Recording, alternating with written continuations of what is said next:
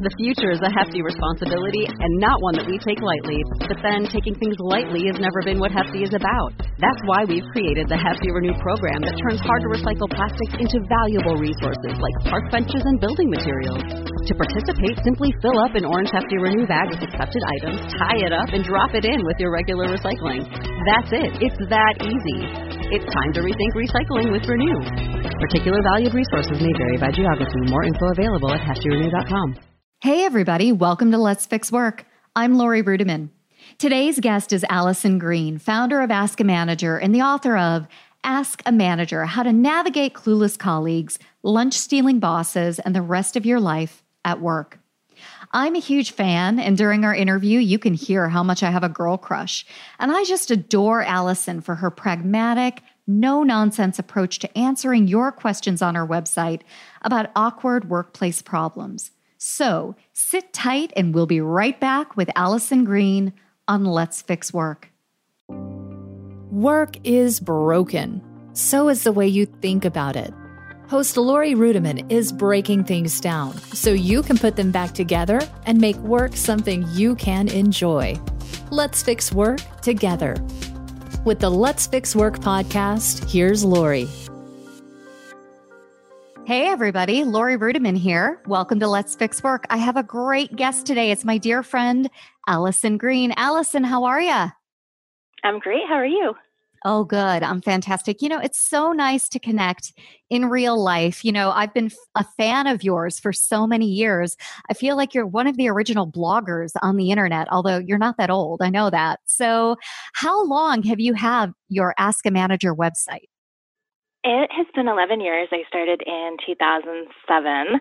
I think you were blogging around the same time, were you not? I was. I started anonymously blogging in 2004, but it was really just me keeping a diary. You know what I mean? Like, oh, I had pizza and I'm traveling, because that's what the internet used to be. And now it's, I don't know, you tell me, what do you think blogging is now? I have no idea. I keep reading that blogging is dead, but that has not been my experience with it at all. I don't think so. I do think stuff has changed though. And even with just that time period, I mean, starting in 2007, a year later was the recession. And so pretty early on, I saw that change in my mail and, you know, just with people in pretty dire situations career-wise, especially like new or more recent grads who graduated into that. So I think I, in some ways, started blogging at a hard time, and in some ways, maybe it was a great time to be doing it. Yeah. And did you still have a job back then when you were blogging at that time? I did still have a job. And actually, like you, when I started the site, I was doing it anonymously, in part because I still had a regular full-time job. And I thought, well, that would be really weird to know that your manager was writing this advice blog about how to manage and how to have a manager. And I just thought it would make people feel a little awkward. But then about a year into it, I dropped the anonymity and I didn't know how that would go, but it ended up being okay. Well, that's great. And from there, I mean, your career has just flourished. You're on the internet. You've written a new book called Ask a Manager.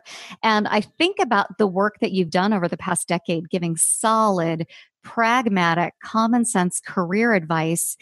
And I don't know what sets you apart except for your excellence, because everybody else thinks they're good at giving career advice and they're not very good at it. So can you talk about that distinction? Why is everybody really comfortable giving career advice and it's not usually good? And then why are people so bad often at receiving it?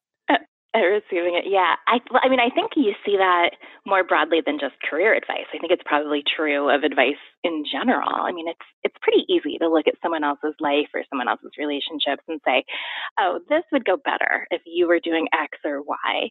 But most of us have a lot of trouble acting on that same sort of rational advice when it comes to our own lives. So I think career advice is no different. But the other factor at play, I think, is that we've all had jobs, and so we all have opinions on how those jobs should work. I think it's kind of like how I've noticed that Ask a Manager, that when I run a letter on a topic that everyone has experience with, like dealing with a really messy office kitchen or like figuring out what clothes to wear to work, those topics get a huge amount of comments. And I think it's not because they're necessarily the most important, compelling topics, but they're ones that everyone has experience with, and so we'll have opinions on. So I wonder if there's been a post out there that stumped you. Like, can you think of one that was really difficult to answer and maybe one that didn't get so many comments because it was just a challenging situation or something difficult to read? Yeah, I have letters that stump me all the time, and usually I don't run them. Occasionally I do, and I'll say, you know, these are just initial thoughts, take them for what they are. I have a whole folder. I was actually just saying this at an event that I was at. I don't know if this is something I should be divulging or not, but I have a whole folder of letters that I think are unanswerable. There's just no good advice to give. And I was going through it recently, and Laurie, like 75% of them are about farting in the office. Oh God. And actually there are answers to that, right? I mean, it happens, and you know, those are difficult conversations, but this is not a big deal. Weird. Well, yeah. I think where it becomes unanswerable is when it's like your cube mate who's doing it constantly and is maybe unresponsive to hints or polite requests. And then people are just like stuck in this unpleasant, odorous environment. I have no answers for those people, but I do have a folder full of their complaints. Oh my God. Wow. That is just so weird. Well, I guess there's a universal thing that we all have in our office, and that is someone who's gassy. I can think of a time in my work life where I had that as well. Well, I wonder about the best advice that you've ever been given. Like, has someone really swooped in and given you advice that's helped you out in life? I think to pick your battles. Really early in my career, I thought I had to take on everything that was annoying or unfair, not just at work, but at life, in life in general. And I spent a lot of time and capital complaining to coworkers and getting really huffy about things that weren't ideal, but also weren't really worth putting a ton of energy into. And I think it takes some time and experience to figure out which battles you should pick, or at least it did for me. I wish I had listened to that advice earlier on. Yeah, those are hard lessons to learn, because you're right. When you're younger or new to a career or new to an industry, you don't know what you don't know, and you want to impress people. You're ego-driven, and it's hard not to take on the world. I mean, that's part of the beauty of youth. You have that kind of energy. But now that I'm 43 years old, I don't pick any battles anymore. I don't care.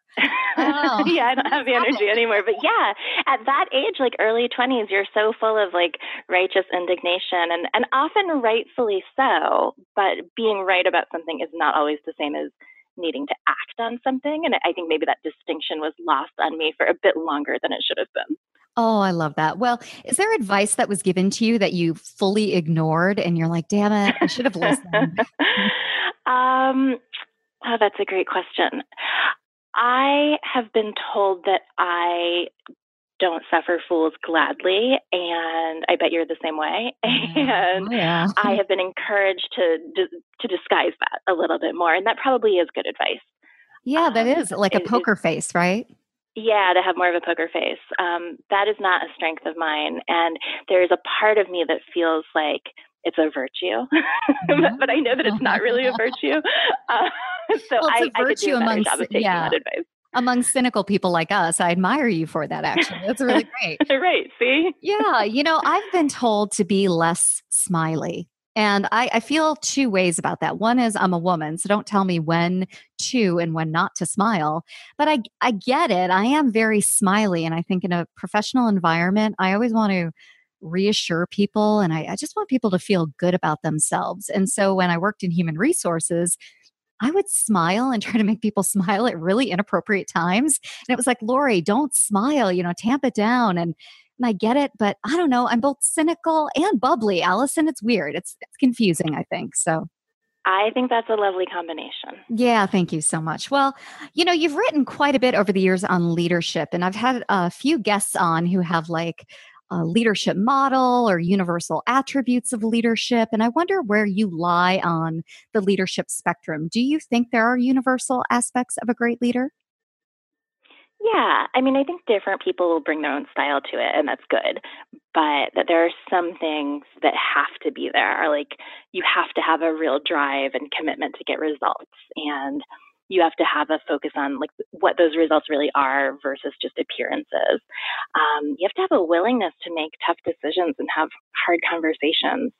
And what else? Humility. I mean, a recognition that you don't have all the answers, and to constantly be in learning mode and a willingness to admit when you're wrong. I guess it all falls under humility.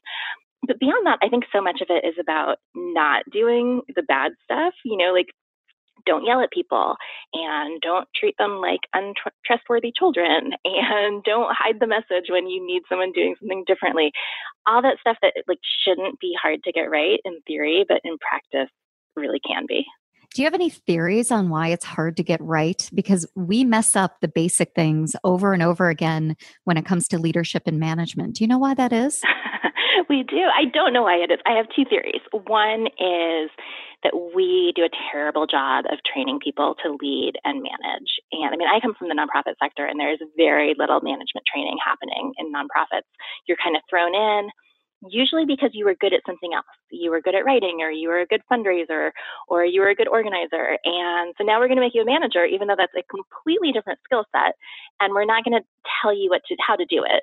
We're not going to give you any coaching or mentoring. And your role models, the managers you've had previously, may not be the best role models for it.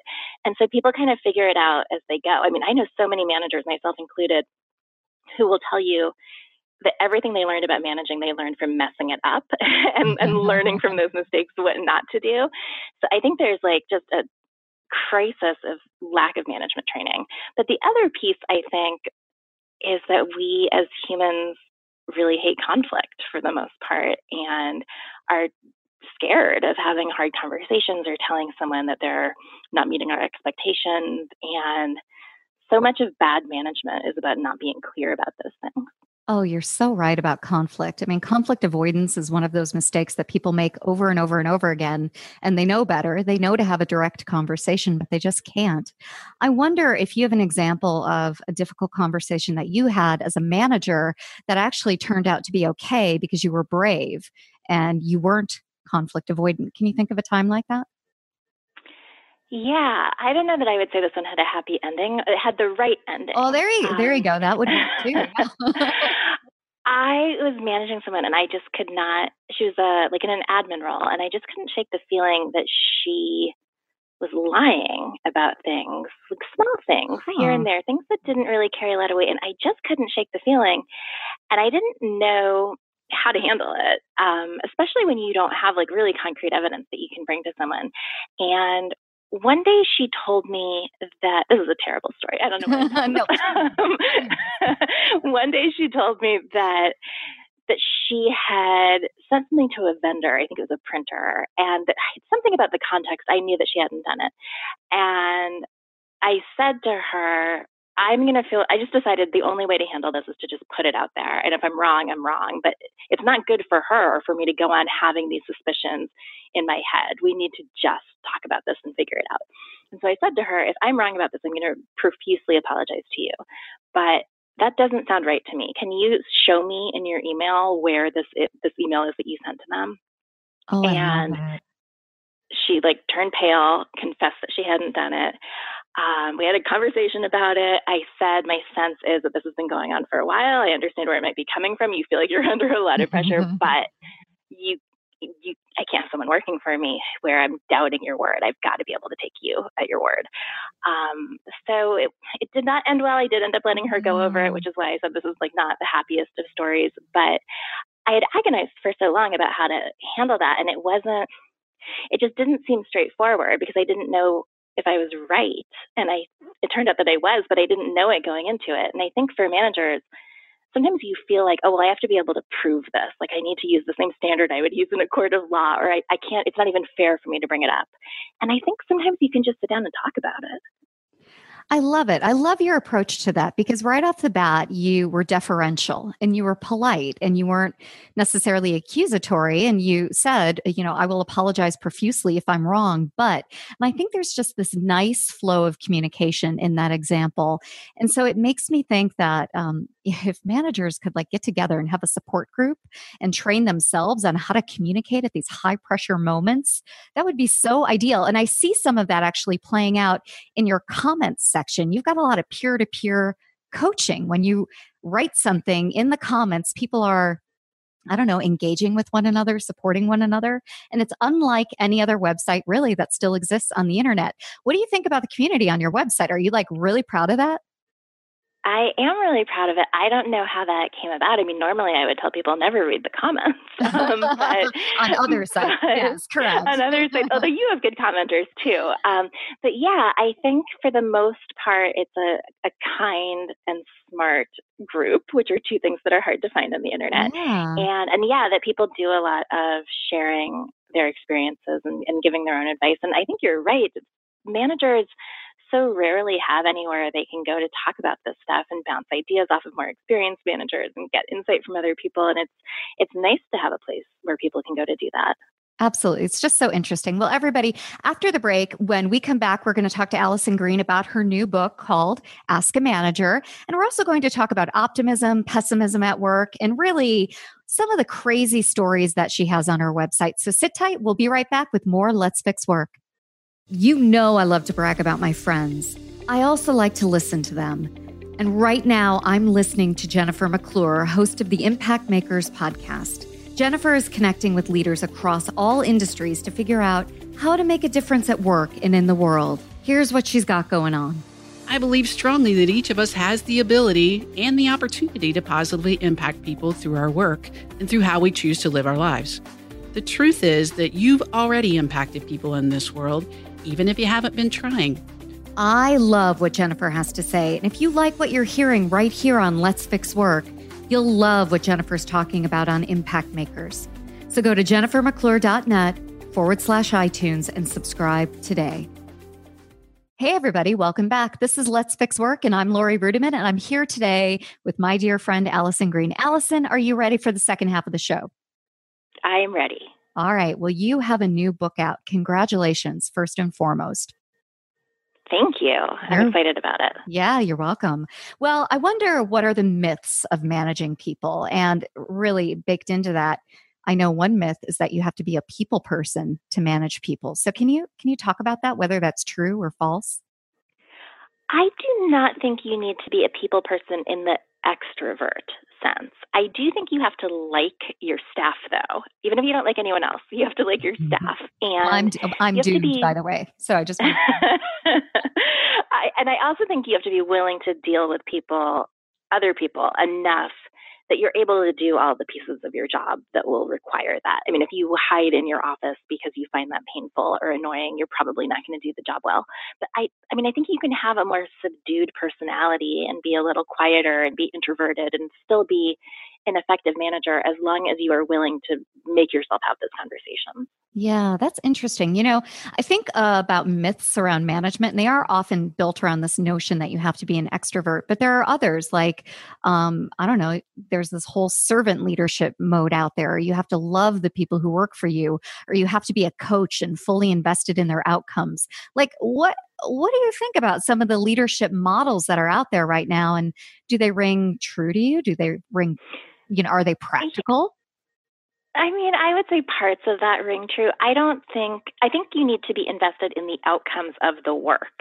And often one way to get there is to be invested in your people's growth and professional development.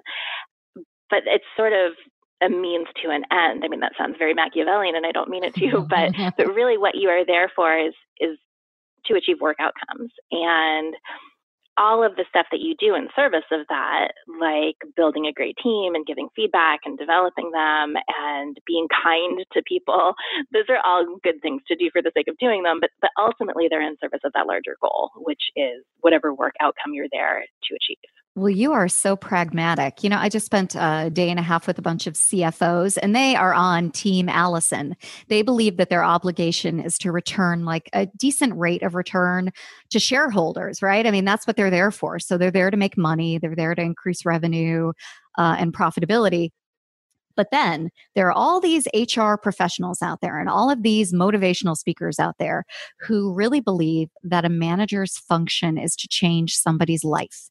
And you see this in books and materials out there. And I would imagine your book doesn't necessarily take that point of view, right? You're not out there saying you have an obligation to intervene and change somebody's outlook, their perspective, their personality. I don't hear that from you. No, and that is not in my book. I don't think most people want their managers to change their lives. I don't think that's what people are looking for from their bosses. I think people want fair, transparent accessible bosses who have clear expectations and tell them how their success will be measured and give them useful feedback. And if in that process, a manager, you develop the kind of rapport and relationship with a manager where it does end up changing your life, that's great. But I don't think that's what managers are there for. Yeah, I love that. I think some of that has a real paternalistic feel to me. You know, it feels like your dad or your mom is going to swoop in and manage you. And I'm a little bit more, I wouldn't call myself a libertarian, but I believe in owning my own employee experience. And while I want a good boss who has all of those attributes that you just described, I also think I'm partially responsible for the attitude that I bring to work, my work ethic. I'm responsible for my experiences, but I don't know, maybe I'm alone in that. I don't know. What do you think about that? No, I don't think you're alone in that at all. I think that's exactly right. And I think people who perform at a high level are more likely to say that than not. I mean, I do think I don't want to sound dismissive of the idea that there's real value in developing your employees and getting the best out of them and all of that. There is real value in that. But ultimately, all of the reasons to be the kind of manager that people like, because in the long term, you've got to do that stuff if you want to be able to have a strong team and if you want to be the kind of manager who's able to attract and retain good talent. So, I mean, if you only cared about what kind of results you got in the short term, you could throw all that away and you could be a jerk and you could yell at people. And, I mean, I wouldn't recommend this, but, but theoretically, you could not care about people's development at all. And you could probably get some results in the short term, largely based on fear. But usually we're not in a situation where it's enough to just care about the short term. You need to get results in the long term. And given that, you have to be kind to people. You have to be empathetic. You have to be thoughtful about the way that you manage. So good. So smart. And, you know, I think there's probably a place out there for people who need that kind of deep touch. And there are managers out there who do that. But I don't think it's pragmatic or applicable or even scales across most companies and most businesses. So I wonder, people out there who are new managers or even employees, there are all these secrets around management. I wonder, what do you think managers wish employees knew? So many things. I think a big one is that you can speak up when you disagree with something. I mean, not with every manager, certainly. There are some managers who just want like yes men and yes women. But with decent managers, if you disagree with a decision or a policy or you're unhappy about something, I think so often people feel like, oh, I'm just supposed to stay silent about this because of hierarchy. But you can, in most cases, you can talk to your boss about it as long as you do it in a constructive way where you're not making demands. I mean, good managers want to know what you're thinking to a point, of course. I mean, there are limits on that. And again, you want to pick your battles. But I feel like so many of my letter writers, I pick up on this feeling that they're just supposed to stay quiet, that no one is interested in hearing what they think. And that's not true. No. You know, we talk about learned helplessness a lot on this podcast, people really feeling stuck and why even try if all they're going to do is fail again for whatever reason. Maybe the recession has beat them down or they bring their own family of origin trauma to work. I don't know what it is. Do you have an example where somebody brought something to you and it was a little awkward, but eventually there was a good outcome? Give me a minute to think about that. Yeah. You know, there have been times in my life where I haven't asked for things that I really needed and I regret it. You know, I am 5 feet tall, I'm little, and I've told the story before that I worked my entire career and I never had a chair that fit me. Honest to God, I never thought to make waves enough and ask for a Herman Miller chair or whatever stupid chair we had at work that was my size because I thought my boss might say no or it would look like I was asking for too much and it would have made all the difference. I always had back pain. I was never comfortable in a desk.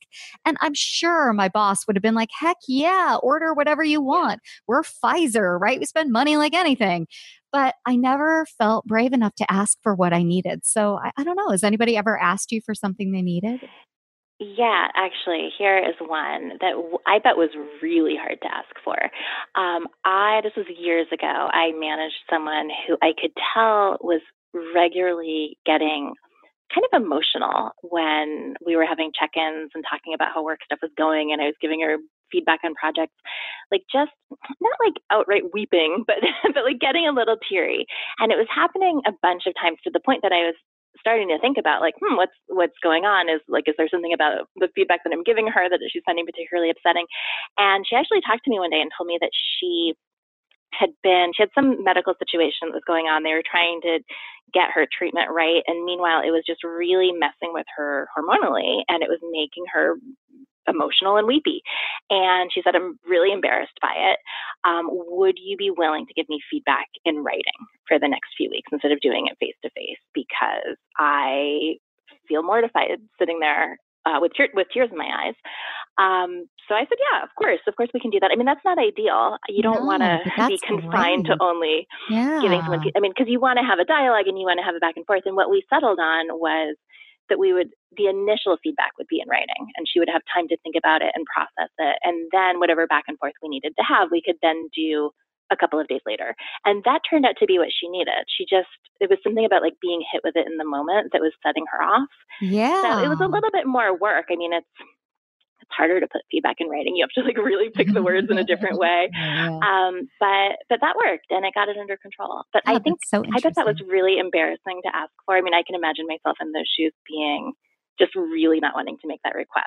And I have a lot of respect for her that she did it. I do too. And I have a lot of respect for you that you considered it, because I think some managers would initially go, what is this? This is crazy. But people have moments in their lives. They have physical and emotional moments, and good for you for recognizing that. That's really cool. Well, good for her for saying it. Because again, like I can totally imagine getting that letter at Ask a Manager from someone who was in her shoes and mortified, and who like wouldn't at all think it was a possibility to just ask for what they needed.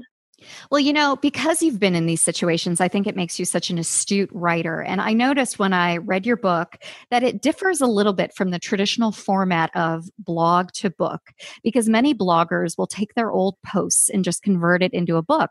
But you've done something a little bit different, I think, in that you've written really a handbook for managers, and even a handbook for employees who want to understand the world of work and the world of management. So can you tell me a little bit about your approach with this book and maybe what readers could expect? Yeah. When I was initially thinking about doing a book, I thought like, ooh, maybe I could just take a bunch of old blog posts and cobble them together, and that wouldn't be nearly as much work. And believe me, there were times when I was writing this thing when I really wished that I had taken that approach to it. Sure. But I just thought, like, this stuff is all available on my website for free for anyone who cares to go digging through my archives. I want to give something new if people are paying for it. So I thought, the theme that I have seen over and over in the decade of writing the site is that when people need to have a difficult conversation, they don't do it, or at least they hesitate to do it because they don't know what to say. And I also have seen that if I can offer them specific language to use, then this thing that originally felt like an unbearably unpleasant conversation suddenly feels possible. And I think that a lot of the time it's because the version that they were imagining in their head was kind of aggressive or adversarial. But if they get wording where they see like, oh, it doesn't have to be adversarial, there's a way to do this where it won't destroy the relationship, then they're more willing to do it.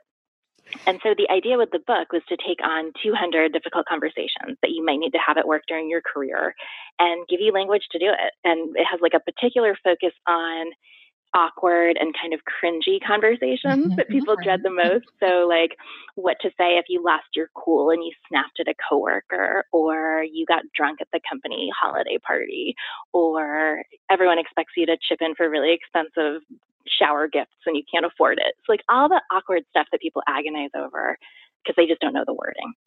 I love it. There have been so many awkward moments in my own career that I, like too many to count. I wonder if you have a particularly awkward moment that comes to mind where you think like, oh, I wish I would have had this book available, because believe me, I have been asked to chip into so many baby shower presents, especially when I made no money, right? I made zero money in the early days of working in human resources. Plus I never had a kid. And I always thought, what are the chances that I'm going to get this money back? Probably none. So I always had a chip on my shoulder about that. But I wonder if there's anything that comes to mind in your career where you're like, man, my book would have been so helpful. Oh, I have had so many awkward moments. I actually have kind of a love of awkward. Like I think awkwardness, if we can step back from it, is actually really funny. So for the most part, I've just tried to embrace the awkwardness that comes with being me and being human. But let me think. What are some particularly mortifying moments that I've had? When I don't know that this is one where having the right language would have helped, but when I first went out on my own as a consultant and was starting to take on clients, it might have been like my very first meeting with a client, and we had met at a Starbucks, and I had this massive container of iced tea, like just huge, like the size of a human head. And I hadn't drank any of it during our meeting because we were busy talking. And when we went to say goodbye, I went to put up my hand, shake her hand. And I don't know what happened, but I ended up dumping the entire massive container of iced tea all over her. Oh, and I did not handle it smoothly. I think I laughed because it is funny, but like probably you're not thrilled if the person who just dumped iced tea on you is laughing. It was not good. Oh, that's really awkward. Well, I love that you love awkward. I mean, there are more than enough awkward stories on your website alone just to get people going. So why don't you tell everybody where they can find you on the internet? You've been there forever, but let's remind them. I am at askamanager.org, and I'm posting all the time, so send in your letters. And then you can also read me at Slate and at New York Magazine. Excellent. Well, Allison, congratulations on all of your success. It's been really fun to watch your career blossom in our industry, and I just really admire you. So thanks for being a guest on Let's Fix Work. Oh, thank you, Laurie. It was great fun to be here. All right. We'll see you soon. And everybody, we'll be right back after the break. Hey, are you ready to podcast like a pro? Then you need a secret weapon, someone who can make it easy, where all you have to do is show up and be the host. At One Stone Creative, that's what we do. Everything. Yeah, everything. Imagine, every time you sit down to record, you know what your topic is. You want a script? We can do that too. Then you record it, drop it in a folder, and that's it. Our team will take it from there. Production, show notes, uploads, blog posts, social media assets, swipe copy, like I said, everything. Book a call with the podcast strategist today. Just go to onestonecreative.net/podcast. That's onestonecreative.net/podcast, and we'll take it from there. Hey, everybody. Welcome back. I hope you enjoyed my conversation with Allison Green. Boy, I love that woman. And you can find her at Ask a Manager almost everywhere on the internet. And we'll have her links in our show notes. Let's Fix Work is a production of One Stone Creative. Audra Casino and Megan Doherty make the show great. And Gerson Lafleche is our awesome content and marketing specialist. Now listen, we would love for you to subscribe, rate, review, and share the podcast. So find us on iTunes, Stitcher, Spotify, TuneIn, Overcast, or wherever you get your podcast. And if you'd like to connect with me, I'm at hello@letsfixwork.com. Now that's all for this episode. I hope you enjoyed the show, and we'll see you next time on Let's Fix Work. Thank you for listening to this episode of Let's Fix Work. Wouldn't you love to get your hands on Laurie's no-holds-barred, honest HR handbook for employees and pros alike? Download it for free at laurieruettimann.com/DIYHR.